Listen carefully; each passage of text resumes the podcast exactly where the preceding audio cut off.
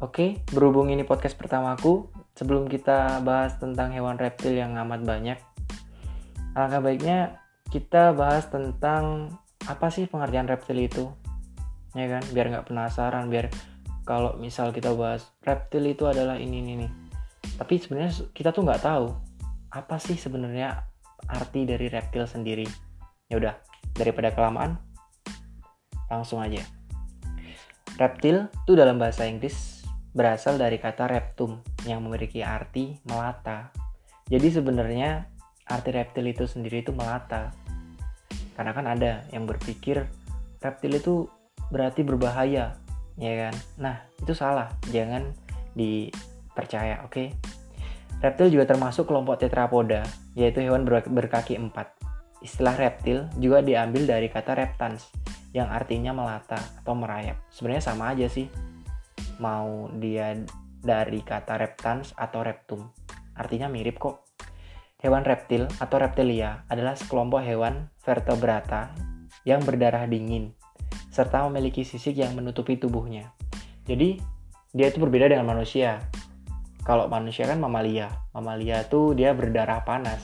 Kalau reptil itu dia berdarah dingin. Ya kan? Atau mungkin dari kalian ada yang berdarah dingin jangan-jangan. Oke. Okay. Reptil juga dapat diartikan sebagai organisme vertebrata yang memiliki tulang belakang yang melata dan sebagian besar berkaki empat.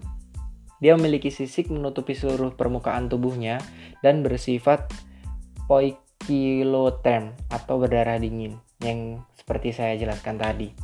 Hewan reptil juga termasuk dalam organisme pertama yang dapat bertahan hidup di lingkungan yang kering jadi, seluruh tubuh hewan reptil memiliki sisik yang menutupi seluruh tubuhnya, yang berfungsi untuk melindungi diri dari kekeringan. Selain memiliki sisik yang menutupi seluruh tubuhnya, reptil juga memiliki kaki yang pendek serta dengan ekor yang panjang.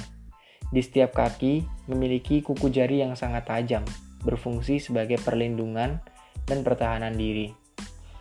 Itu kan kalau di alam, ya kan? Tapi kalau misal nanti sudah jadi hewan peliharaan kita, seperti layaknya kucing kita ada dalam waktu berkala kita bisa memotong kukunya dalam waktu berkala kita bisa memandikan dia biar mungkin nggak berbahaya di kulit kita. Jadi sebenarnya orang-orang misal pada ngejudge reptil itu berbahaya. Reptil itu nggak bisa dipelihara. Jangan pelihara reptil. Please jangan percaya. Kebetulan aku udah hmm, bergelut dengan hobiku sekitar 9 tahun. Aku 9 tahun bergelut di, di bidang reptil dan alhamdulillah sampai sekarang aku masih aman-aman aja. Kita boleh pelihara reptil, kita boleh pelihara hewan liar, tapi yang nggak dilindungi ya. Karena kan ada beberapa hewan yang masih dilindungi atau di bawah aturan undang-undang karena dia sudah terancam punah. Selama kita pelihara hewan yang belum terancam punah dan masih banyak ada di alam, mungkin kita bisa bantu buat menjaga hewan itu biar nggak punah, ya kan? Nah, sebenarnya pelihara reptil tuh boleh-boleh aja, cuman kita juga harus punya ilmu. Ilmunya apa? Ilmu hitam, ilmu kebal? Bukan ilmunya kita tuh tahu mana hewan yang berbisa, mana hewan yang nggak berbisa, gimana sih cara kita buat handle mereka atau gimana sih cara kita buat merawat mereka, gimana sih? Karena kan dia uh, kita ambil dari alam liar ya, sama saja dia sudah terbiasa hidup di alam liar.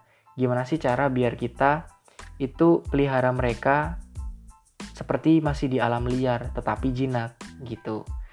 Biar dia juga nyaman waktu ketika kita pelihara tapi dia juga masih merasa bahwa dia masih di alam liar jadi nanti di podcast-podcast selanjutnya mungkin aku akan jelasin tentang mana reptil yang baik dipelihara, mana reptil yang jangan dipelihara atau mungkin dia berbisa sedang, berbisa tinggi, berbisa rendah atau bahkan nggak berbisa dan aman untuk dipelihara, aman untuk anak-anak dan lain-lain.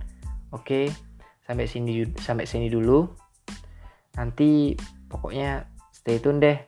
Hmm, selanjutnya biar kalian makin penasaran ya kan pokoknya see you in the next episode oke okay?